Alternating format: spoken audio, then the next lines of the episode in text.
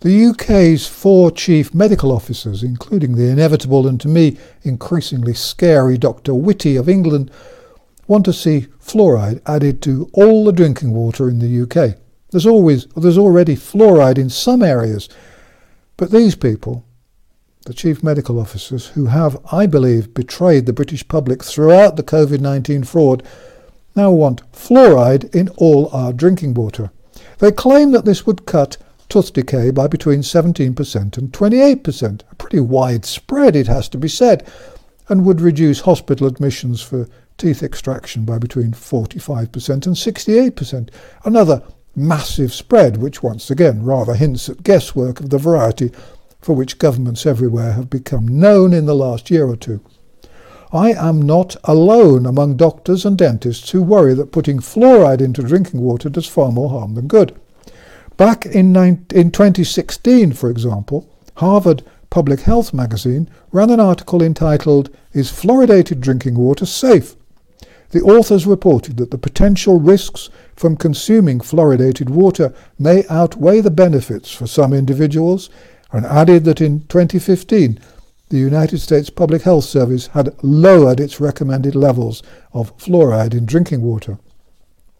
In June 2015, the Cochrane Collaboration, an independent network of researchers and healthcare professionals, published an analysis of 20 key studies on water fluoridation.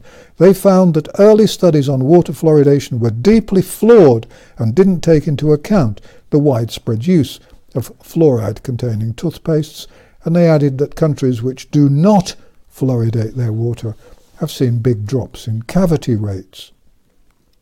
Moreover, Say the Harvard authors, fluoride may be dangerous at high levels. Excessive fluoride causes fluorosis, changes in tooth enamel. In addition, fluoride can become concentrated in bone, changing the structure of bones and weakening them. Moreover, some studies suggest that fluoride may be toxic to brain and nerve cells. Human epidemiological studies have identified links to learning, memory, and cognition deficits. Most of us take it for granted that the water we obtain by turning on our taps will be fresh and pure.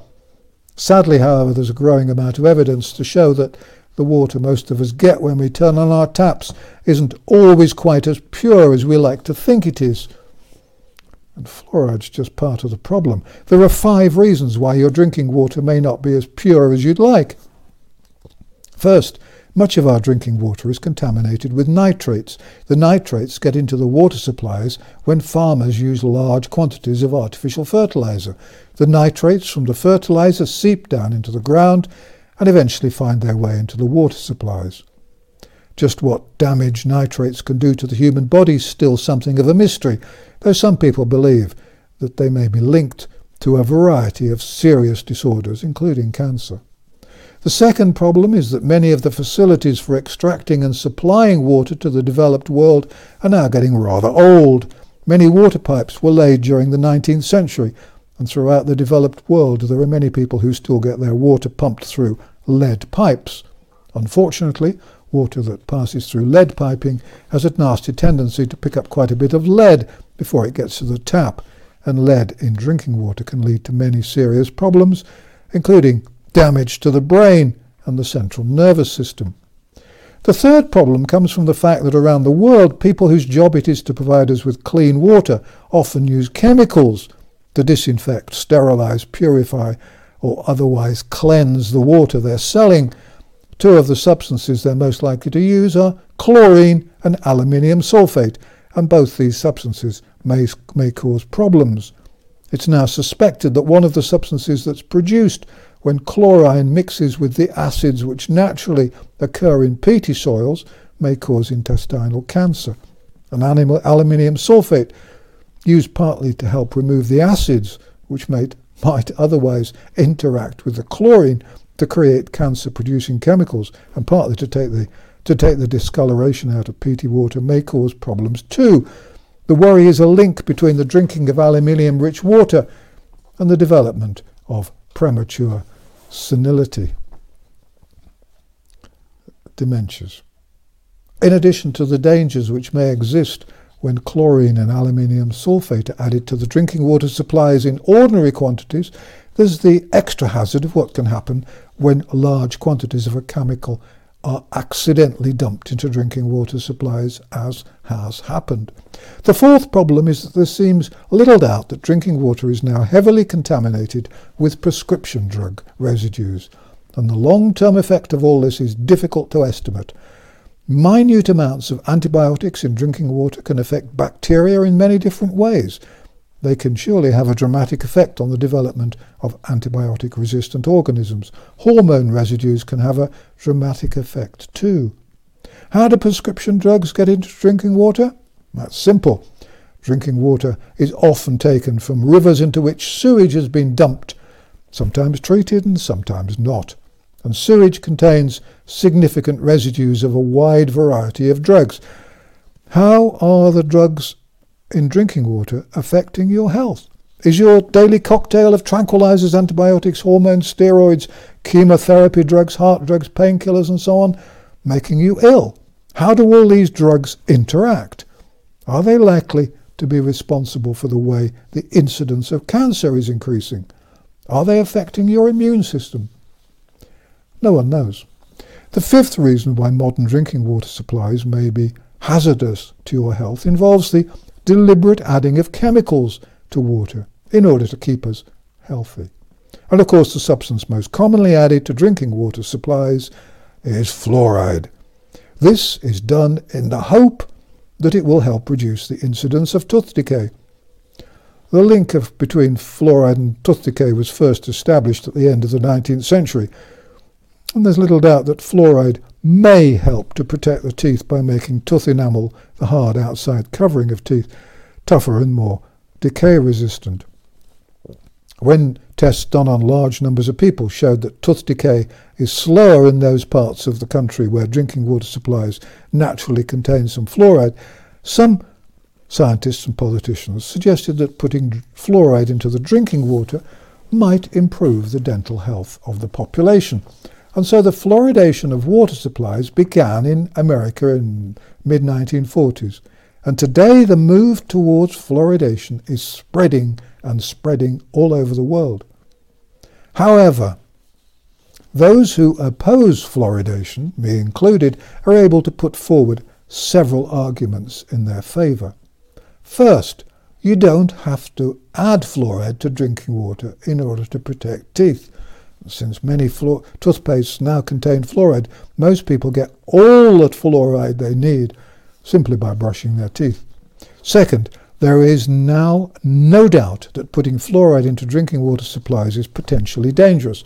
The amount of fluoride that you can put into drinking water has to be judged very accurately. If you get the sums wrong, the consequences can be devastating. A little too much can cause mottling of the teeth, as well as bone disorders and cancer. Naturally, the scientists and politicians who are keen in putting fluoride into our drinking water supplies claim that the methods used are foolproof. I think you'd have to be a fool to believe that.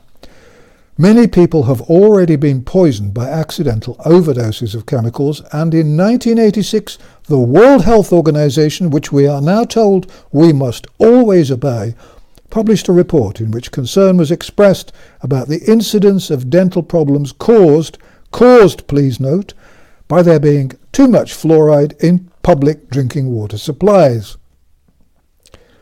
To all this, we must add the fact that since drinking water supplies already contain a number of chemicals, adding fluoride to the mixture may increase the risk of a dangerous interaction between the various chemicals in the water. Whenever chemicals exist in solution together, there are chemical reactions. I don't think anyone really knows what the consequences are of putting all these chemicals into our drinking water. The other anti-fluoridation argument is that a growing number of people seem to be allergic to the chemicals which are put into our drinking water. Many people are allergic to fluoride and can't drink fluoridated drinking water. Finally, I'm particularly worried by the fact that as the pro-fluoridation argument is won in more and more parts of the world, Scientists and politicians are suggesting putting other chemicals into our drinking water supplies. This gets really scary. One scientist has already suggested that drinking water should have antibiotics added to it to reduce the incidence of infection and so to reduce health costs. Another has recommended that tranquilizers be added to drinking water supplies in order to calm down everyone and allow the politicians to get on with running the world the way they want to run it. A third suggestion has been, I'm quite serious, these are all real. A third suggestion has been that contraceptives be added to the drinking water in order to reduce the birth rate. All things considered, I'm horrified by the plan to add fluoride to all drinking water. I don't trust Whitty and the other medical officers of health in the UK. Their judgment is, in my opinion, deeply flawed at best. This is another big battle that needs to be fought and won. Meanwhile, you'll not be surprised that my wife and I don't regard, regard water from the tap as suitable for drinking.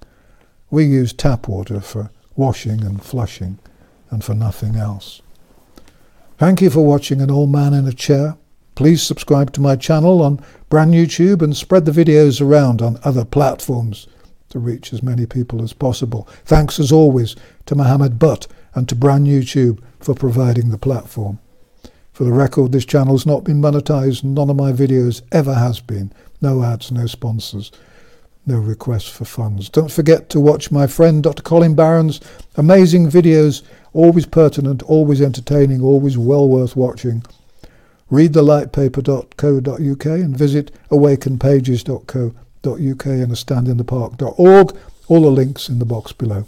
Please visit my own websites, vernoncoleman.com and vernoncoleman.org. Forgot my own name. The one on.com is a bit old fashioned, but it's got hundreds of articles on other subjects. Finally, please remember you are not alone.